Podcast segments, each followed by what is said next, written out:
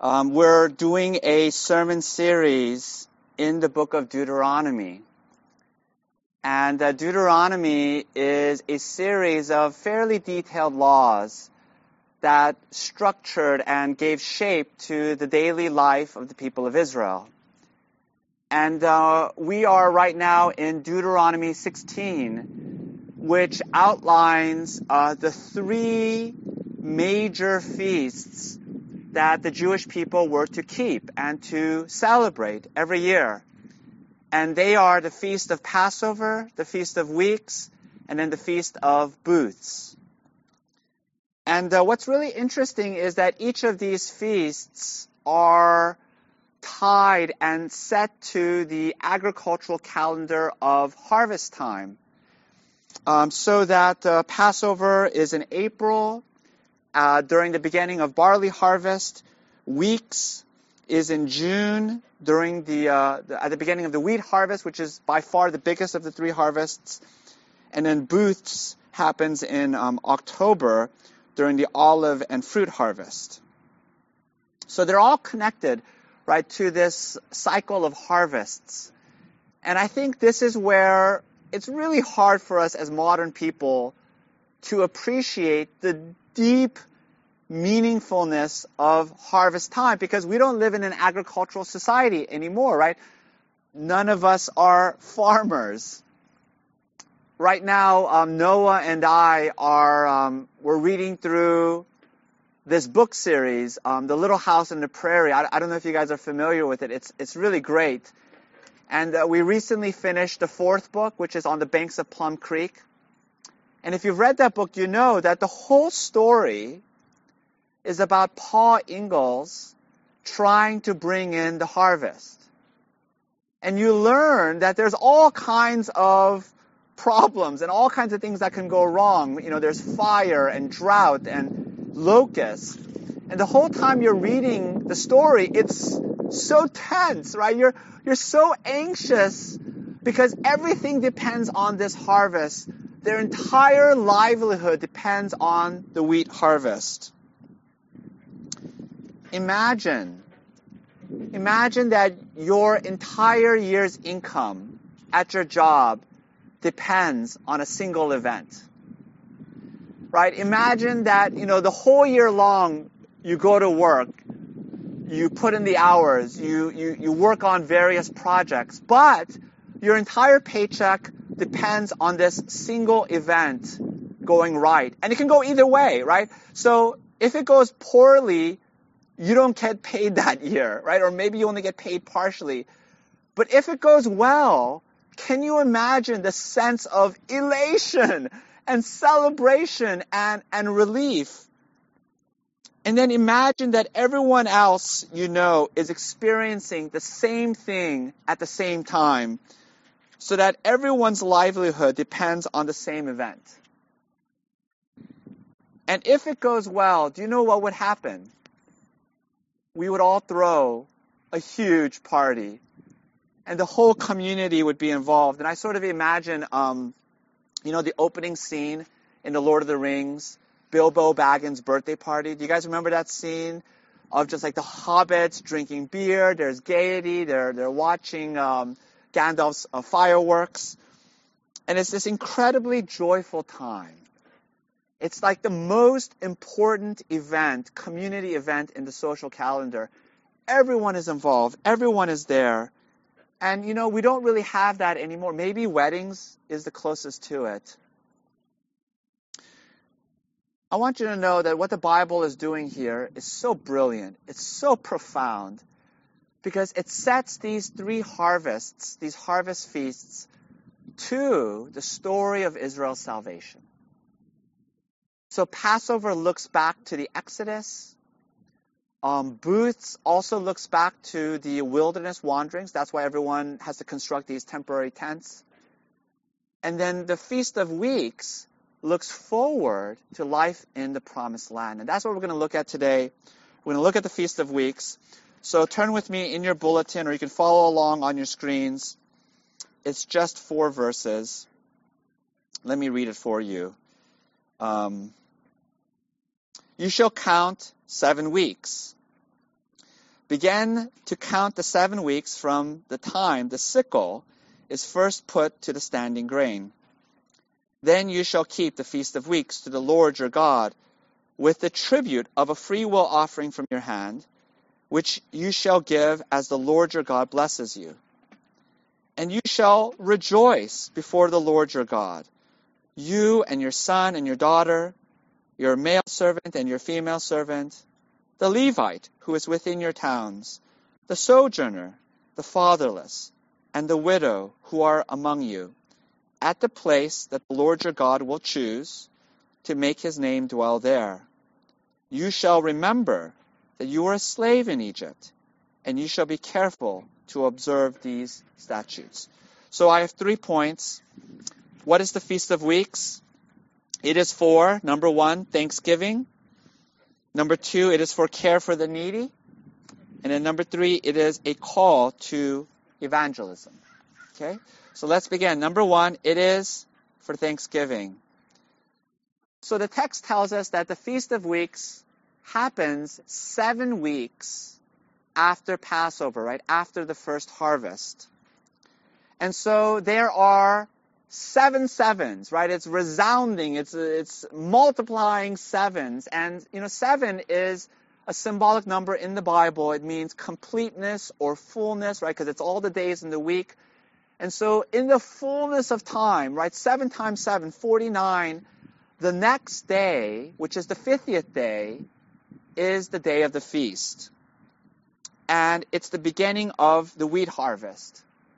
And so what they do is they take the first fruits, and it's also called the Feast of First Fruits, and they take this new grain that they have just harvested, and then they use it to make bread. And they offer the bread to God, and there's a much uh, fuller description of it um, in Leviticus chapter 23, which is um, a much longer passage with greater detail. And the people were actually to take this new bread and go to Jerusalem, and then they were to wave it before God at the temple and then they were to have a huge feast.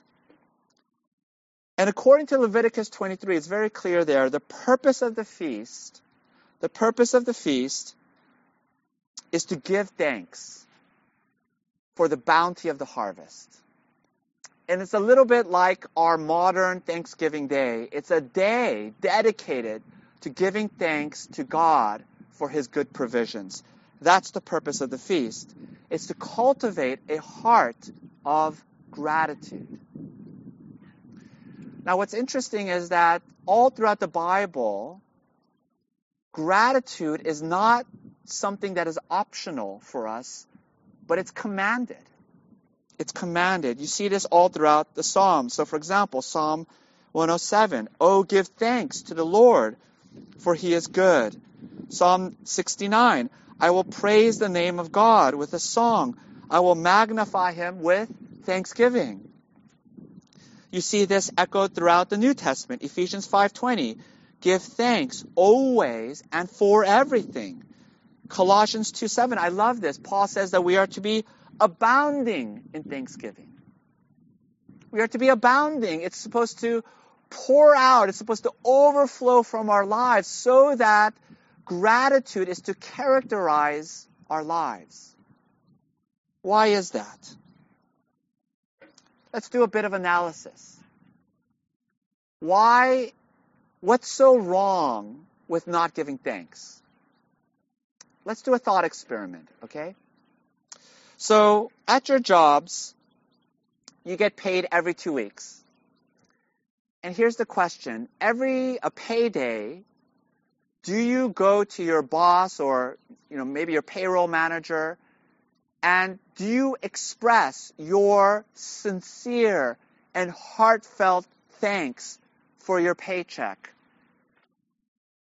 I imagine that you do appreciate it, but you don't make too big a deal of it. Why not? Because you worked hard for it, right? In fact, you would be angry if it was withheld from you, if they didn't pay you, and rightly so, because you earned it. You deserved it. And so here's the principle.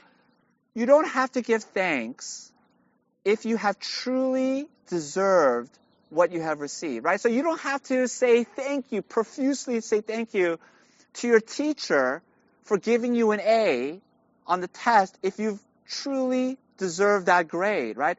You don't have to tell the referee, thank you so much for awarding me this goal if you truly made the goal and you kept all the rules. So that's the principle.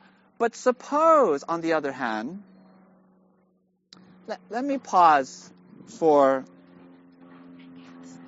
Okay. Sorry. I'm actually pausing for the phone, not the helicopter. All right. Um, but suppose, on the other hand, that you are unemployed and it's been a long time now. And uh, actually, you're several months behind on rent. You don't have any money for groceries. Your situation is quite dire. And at this very low moment in your life, your friend knocks on the door and she gives you $10,000. And she says, This is to catch you up on your bills. This is to tide you over because tomorrow I got you a job interview. I've already spoken to the hiring manager. I'm fairly confident you're going to get the job and you're going to be back on your feet again. What would your response to her be? Would you say to her, It's about time. I was waiting for you to get your act together. No, you would be overwhelmed by the generosity of your friend. You would feel almost involuntarily this flood of gratitude for her. And so, what do we learn here? Gratitude is acknowledging that what you have received is a gift and not a wage. It is the opposite of entitlement. It is to understand that what you have is not an obligation that was owed to you, but it's grace, free grace in your time of need. And then gratitude is rightly expressing praise to the giver for their generosity and kind heartedness and for the costliness of their gift. And therefore, in any exchange, the absence of gratitude implies that you think what you have is what you deserve. Whereas, if you give thanks sincerely and truly you are acknowledging that what you have is a gift. So that's the principle. Now, let's extend the thought experiment. In the case of the farmer, okay, when the farmer brings in the harvest, should he give thanks? And the answer would be no if and only if there is no God. Because if there is no God, then it would be entirely the farmer's own doing. And you know, farm work, let me let you city dwellers know, is incredibly labor intensive. And so the harvest is his well deserved wages. But the Bible says that the farmer is not alone, but that God is providing for the farmer. Let me explain um, by giving you an analogy. So, one of the great challenges of parenting um, is cultivating in our children a sense of gratitude. Every parent here knows exactly what I'm talking about, right? Because children are very naturally inclined and, and tempted to think that what they have is what was due to them, what they deserve, right? You often hear children say, this is mine, right? This is mine. And as a parent, you want to say to them, you're not looking at the bigger picture. Yes, you may do chores. You know, let me pause again.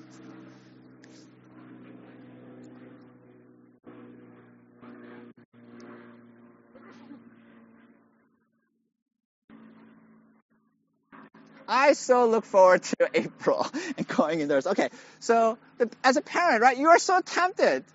I'm sure no one actually says this, but yes, you may do chores. Yes, you may have worked hard. But you need to understand everything you have comes from me, okay? You are living in my house. You are eating my food. And therefore, you need to grasp the reality of your situation. Because, you know, children are very naturally inclined to just look at what is narrowly right in front of them and not to, and to lack awareness of the greater context in which they exist. Because they are living in a world that their parents have created for them. Do you understand? And therefore, all of their work, you know, and all of their achievements have been enabled, have been empowered by their parents. Does that make sense? Now listen to me. The Bible says that you and I, we are living in God's world. We exist in a world that God has created for us, that comes from Him. And therefore, everything that we have is a gift from our Father. Our circumstances are a gift. Like, why are we safe here in America and not war refugees in the Ukraine? Our job is a gift. Everyone, if you're honest with yourself, acknowledges that you got where you are because of a series of lucky breaks. Your education is a gift. Your family background is a gift. Your health is a gift. Like, why aren't you suffering some debilitating genetic disease? Did you choose your own genes? And then let me take it a step further. Do you know what we truly, truly deserve? We deserve, because of our sins, judgment and death and hell. We deserve to be banished from God's sight forever. And therefore, every breath that we take, every ray of sunshine that falls upon our face is an undeserved gift. Do you acknowledge that? And so, the Feast of Weeks is this beautiful celebration. It's this annual reminder that everything we have is a gift from God. And then the whole community gathers together to give praise and thanks to God and to align their hearts and to draw their eyes upwards to God. And you know, the Bible says that in that place, in that place, we will experience spiritual and emotional health.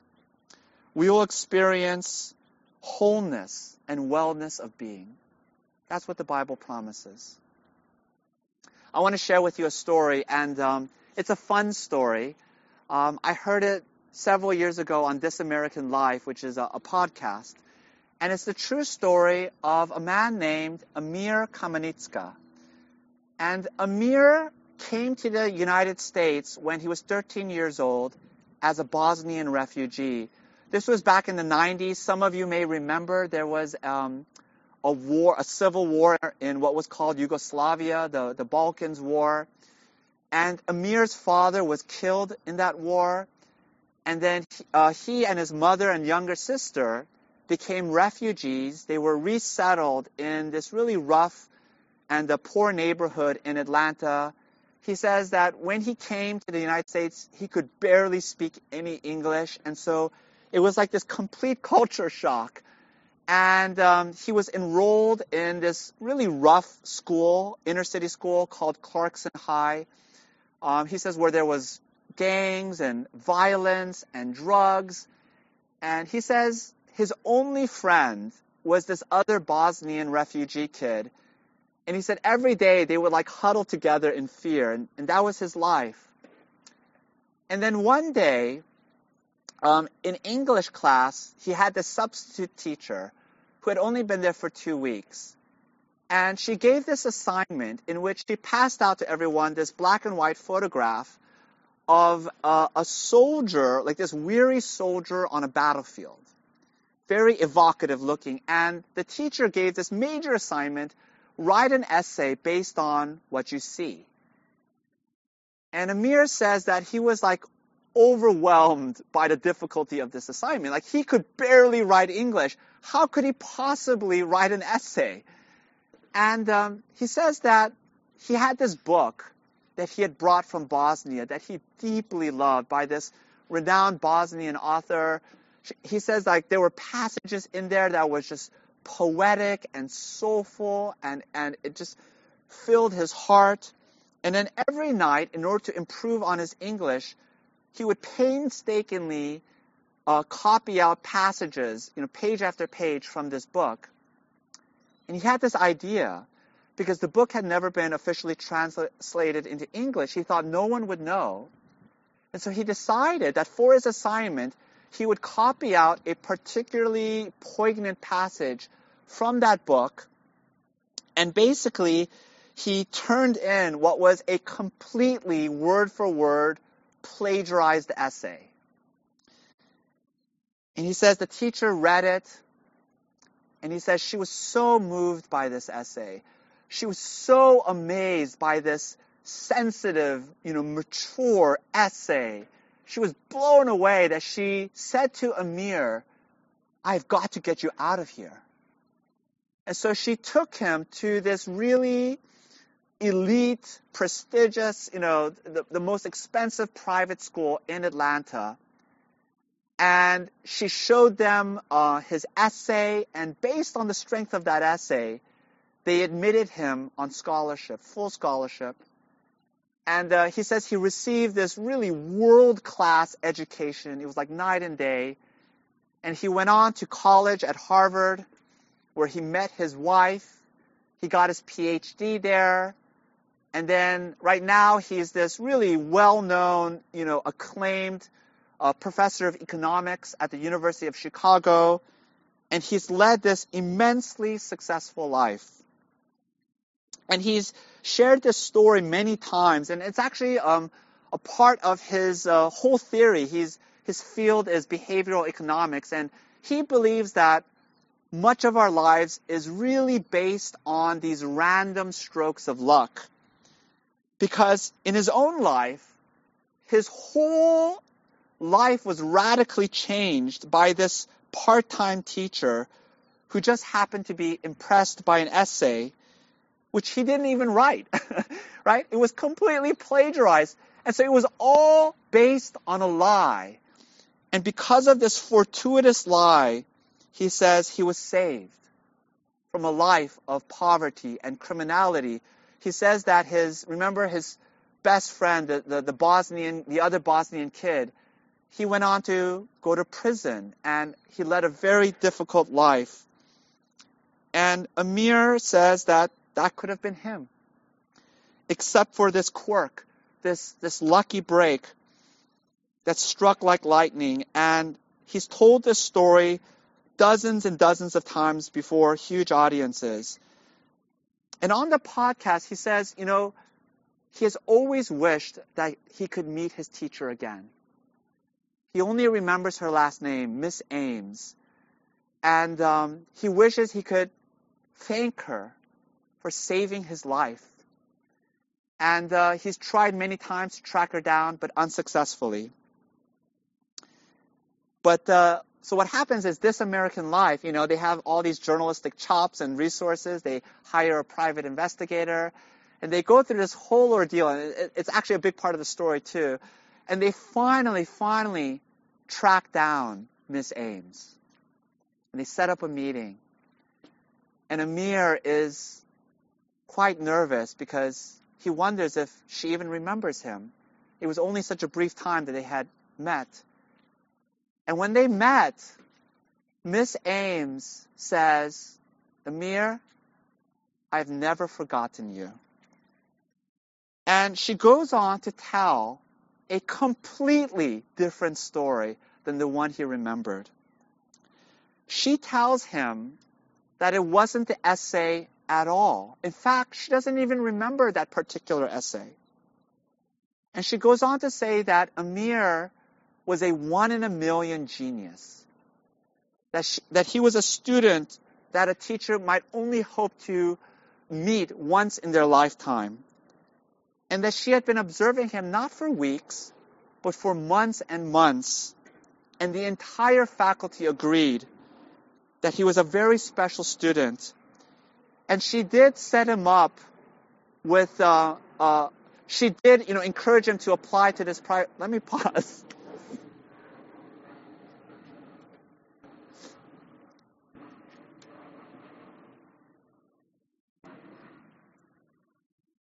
And so she says, you know, she did encourage him to apply to this private school, and she did take him to the interview, but she says Amir got into the school completely on his own merits, based on his considerable record, based on numerous writing samples. And she says, even if he didn't get into that fancy private school, he would have been fine. Clarkston High was a decent school. You know, they had a good academic program for students like him. And she says, without a doubt, he would have gone on to do great things. She, she had no doubt about that. He would have gone on to college and then grad school. And that basically, she says, Amir deserves all of the success, all of the acclaim that he has achieved. It wasn't an accident, and it certainly wasn't the essay. I found the story so interesting, you know, on just so many levels. Because first of all, it shows us that memory is a faulty thing, right? What we remember is often unreliable. But the second thing, and this is the point I want to make. In the podcast, every, it says that everyone in Amir's life says that Amir is the happiest person that they know, without a doubt. Amir's wife says that hands down, he is profoundly and truly happy. Do you know why? Because Amir believes that everything that he has in his life is a gift. In fact, he believes it's a kind of fluke based on this, this plagiarized essay. And therefore, everything he has is an undeserved gift. And so he's gone through his entire life with this fundamental perspective of gratitude and wonder about the good things in his life versus somebody who approaches life from the vantage point of entitlement, who believes that everything that they have is deserved and has been earned. And if that is your attitude, you will be profoundly unhappy because anytime you don't achieve the heights of what you think you deserve, you will be angry and bitter. And so the secret of happiness, listen to me. The secret of happiness is gratitude. And when the Bible commands, commands of us gratitude in our lives, it is not trying to rob us of joy, it is trying to give us joy. And therefore, don't you see that gratitude is not just a matter of, of doing what is morally right. I mean, and doing what we owe God. We, we do owe God gratitude, absolutely. But God is also giving us wholeness and health. And therefore, do you see how good God is? Because what He asks of us will heal us. So that's the first thing, gratitude. Secondly, the feast was about care for the poor. So the Feast of Weeks is not just about gratitude, it's about generosity. And you see this very explicitly in Leviticus 23, as I said, is a longer version of our passage.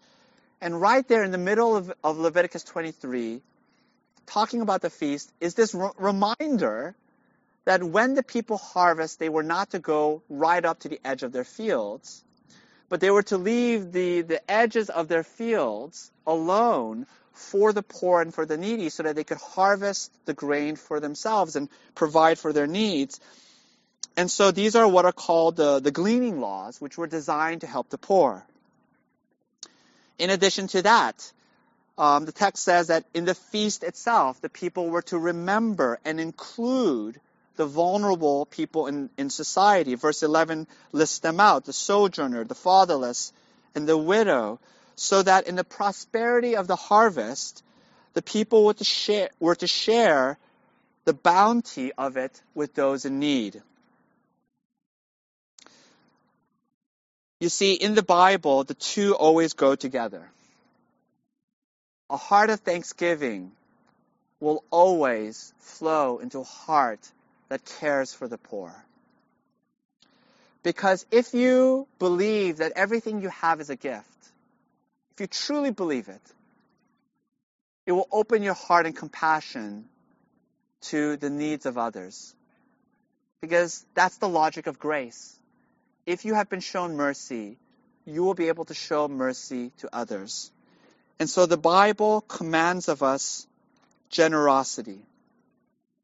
It commands this of us. But we struggle. Why? I think here's the thing we're afraid. We're afraid that if we are too generous, there won't be enough left for ourselves. And this is where, in the Bible, gratitude is not just looking at the gifts, but it's looking at the giver, the, the character of the giver.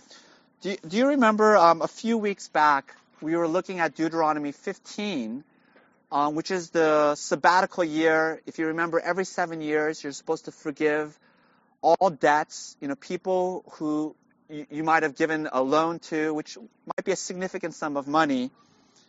And that's a challenge. And this is what the text says 15, verse 10.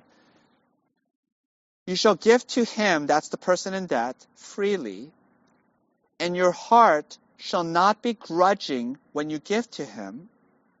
Right? The Bible is very realistic about what we might experience because for this, the Lord your God will bless you in all your work and in all that you undertake.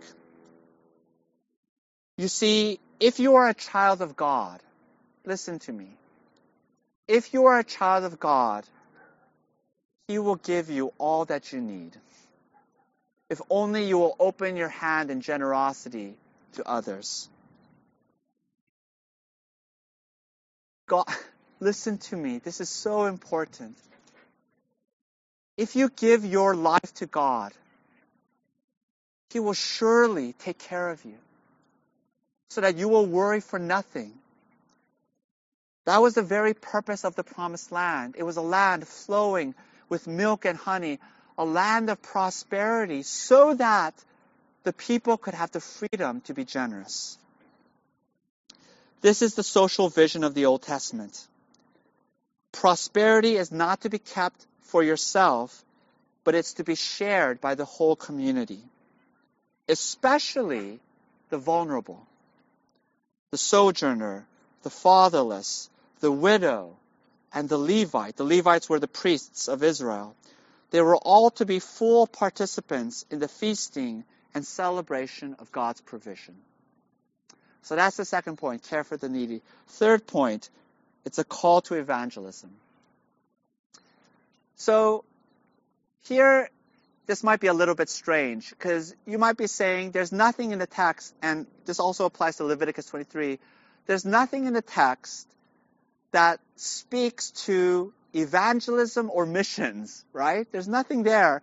So where are we getting this from? And here I want to teach you how to read the Bible. And I'm so excited about this and in particular, I want to teach you the relationship between the Old Testament and the New Testament. And the relationship between the Old Testament and the New Testament is one of prophecy and fulfillment. The Old Testament is prophecy. The New Testament is the fulfillment of those prophecies. And so this is the key the Feast of Weeks, you have to understand, was not just a celebration of thanksgiving and generosity. It's all of those things, yes. But ultimately, it was a prophecy of the future. And you might say, how do we know it was a prophecy of the future? And the answer is because the Feast of Weeks plays a very prominent role in the story of the New Testament. And you might say, I've read the New Testament. I don't ever remember reading about the Feast of Weeks. And that is because in the New Testament, the Feast of Weeks goes by a different name. You see, the Jews of the diaspora, these are the Jewish people who have been scattered throughout the Greek speaking world. The Jews of the diaspora kept and celebrated the three major feasts, including the Feast of Weeks, except they didn't call it the Feast of Weeks. They called it the 50th day. Because you remember, the Feast of Weeks is seven weeks after Passover, that's 49 days, and then it's the next day, which is the 50th day. In Greek, the 50th day is Pentecost. Pentecost in Acts chapter 2 is the Feast of Weeks. And if you know your New Testament, you know that Acts chapter 2 is an incredibly significant, critical passage in the Bible because it's the birth of the church. Let me, let me pause very briefly.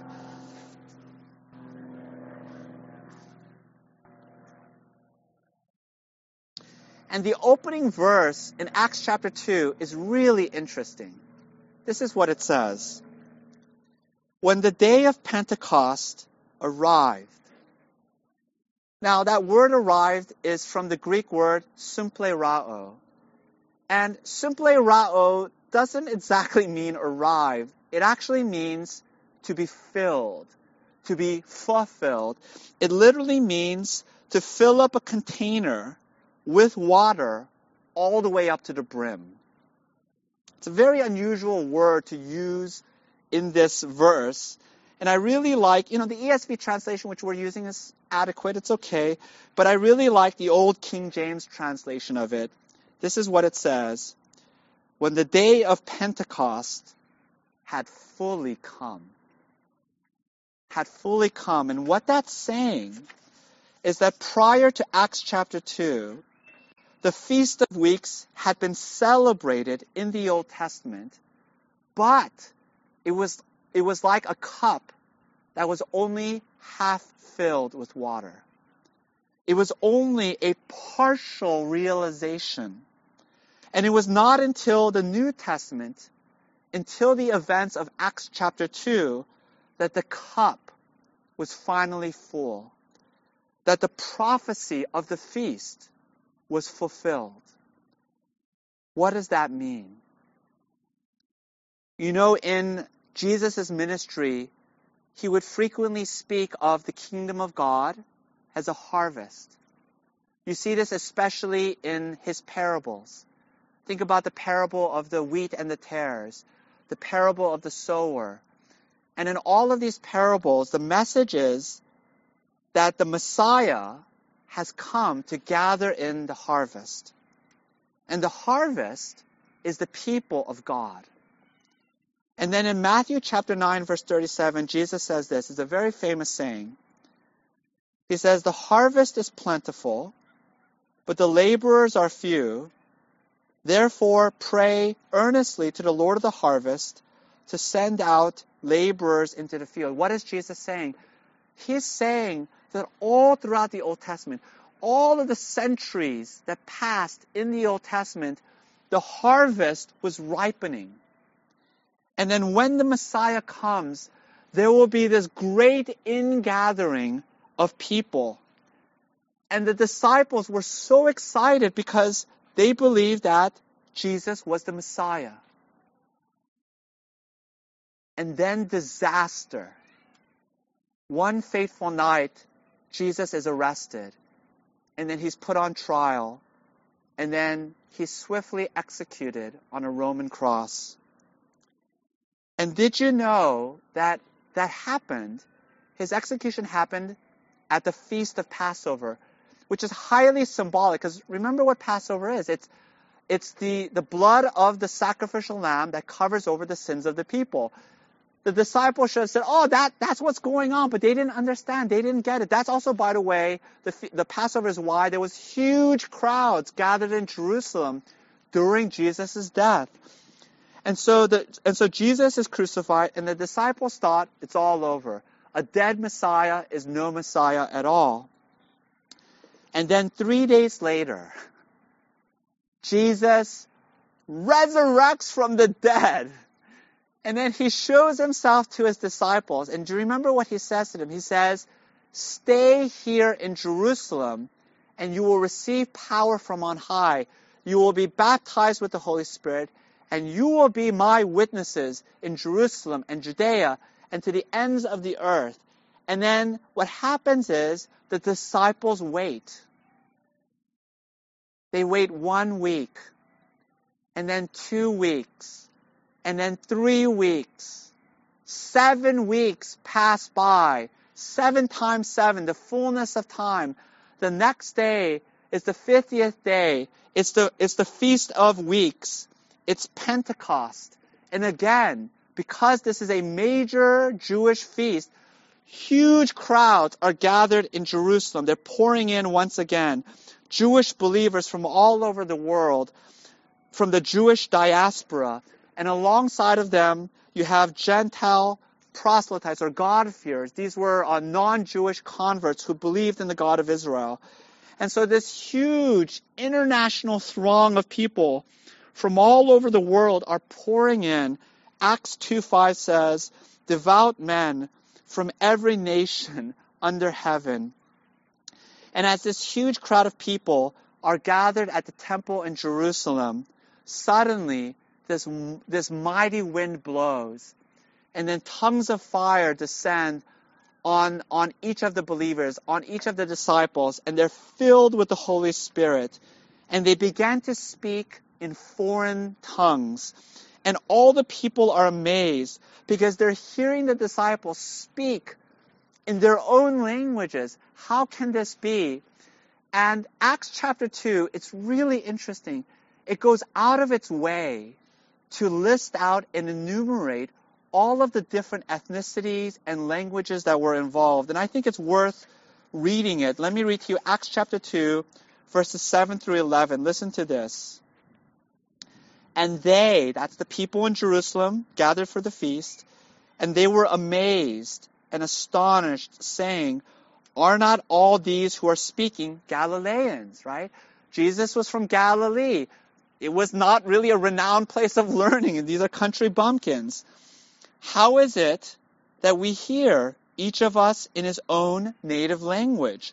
Parthians and Medes and Elamites and residents of Mesopotamia, Judea and Cappadocia, Pontus and Asia, Phrygia and Pamphylia, Egypt and the parts of Libya belonging to Cyrene, and visitors from Rome, both Jews and proselytes, those are Gentile believers, Cretans and Arabians. We hear them telling in our own tongues the mighty works of God. And then Peter stands up and he preaches the gospel of Jesus Christ. And the people are cut to their hearts. And they, they cry out, What must we do to be saved? And Peter, in verse 38, he says, Repent and be baptized, every one of you, in the name of Jesus Christ, for the forgiveness of your sins, and you will receive the gift of the Holy Spirit. That's the gospel. And the text says that on that day, 3,000 people from this international crowd, they're baptized and they're saved. And it happened on the Feast of Weeks. So what is the point? Let me give you two quick points and then we're done. First point. I want you to know once again, and I'm so excited about this. The book of Deuteronomy is ultimately about Jesus Christ and about his church. He is the Lord of the harvest. He is the fulfillment of every law. Haven't you seen that? Each of the feasts is about him. And for a thousand years, between the time of Moses and the time of the New Testament, the Jewish people kept the Feast of Weeks. And by the way, the Jewish people still keep it. If you have Jewish friends, it's called Shavuot, which in Hebrew means weeks. They're still keeping it. But they are waiting for the Messiah. They're waiting for Jesus. And the New Testament church is the ultimate realization of the story of Israel in the promised land. Don't you see? That's what the story is about. It's about you. It's about me. Here I am. I'm a Gentile. Just one generation ago, my parents were from Korea. God has called me and God has called you into this great ingathering of his people. That's what the Feast of Weeks is about. Number two, Jesus has given us a mission. Do you know what the mission is? Do you remember what he said to the church? Go and make disciples of all nations. Indelible Grace Church. Why do we exist? Is it just to be a comfortable church? Is it just to be just to have nice spiritual lives? No. The purpose of our church and the purpose of our lives is to bring in the harvest of the nations. Don't you see? And I'm not just talking about international missions. As a church, we absolutely support missions. We have a missionary, Steve King, and his wife, Sahi, and they have two daughters. And their heart is for China, and their heart is for Taiwan, and they need our prayers because the Chinese government, the communist government, is very hostile to Christians. So let's pray for open doors. And so missions is absolutely vital to our calling. But it's not only that, right? That's far evangelism. There's also near evangelism. Do you know what near evangelism is? God, in His great wisdom, has brought the nations here to the Bay Area. They are our coworkers, our neighbors, and our friends. I know that many of you, all of you, have unbelieving friends. You have unbelieving family members. Tell them about Jesus. Tell them about Jesus. Otherwise, what are you here for? What is your life for? Is it just to have a nice job and a nice house and a nice family and then we die? Is that all there is to it? No. There's this beautiful passage in the Bible, Habakkuk 2.14. I, I've made my boys memorize it. It says this, listen. The earth will be filled with the knowledge of the glory of the Lord as the waters cover the seas. That is the glorious vision of the Bible. And that is what all of history is moving towards. Why have we had this pandemic for the past two years? Why is there a war in the Ukraine? These are all events that God is orchestrating to this climactic ending this great ingathering of all of God's people from all the nations of the world so that we will fill the earth as the waters cover the sea. Is that your vision too? Is that your desire? And if it's not your desire, then pray, Lord, make it my desire. Capture my heart with your vision. Use me for your glory. And when you pray like that consistently, earnestly, your life will be filled with mission and purpose and joy because you will be an instrument in the hand of God. Jesus said, The harvest is plentiful, but the workers are few. The workers are few. Therefore, pray to the Lord of the harvest that he might send out more workers. Let's do that. Let's pray. Join me. Almighty God, what an amazing, beautiful vision that you are gathering in like a harvest, this ripening harvest, all the peoples of the world, that they might know you and enjoy fellowship with Jesus Christ. And we pray boldly, earnestly, insistently that we would be part of that vision, that we would not stand on the sidelines, that this would be the mission of IGC, that we would be a city on a hill, that we would be a shining beacon and light. Uh, the purpose of a light is not to be hid under a bushel, but is to shine. Lord, may our lives shine. May our lives be living sermons.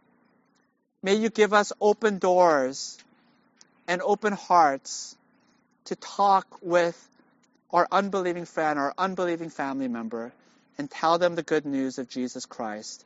Give us words to speak. Give us courage. We pray in Christ's name. Amen.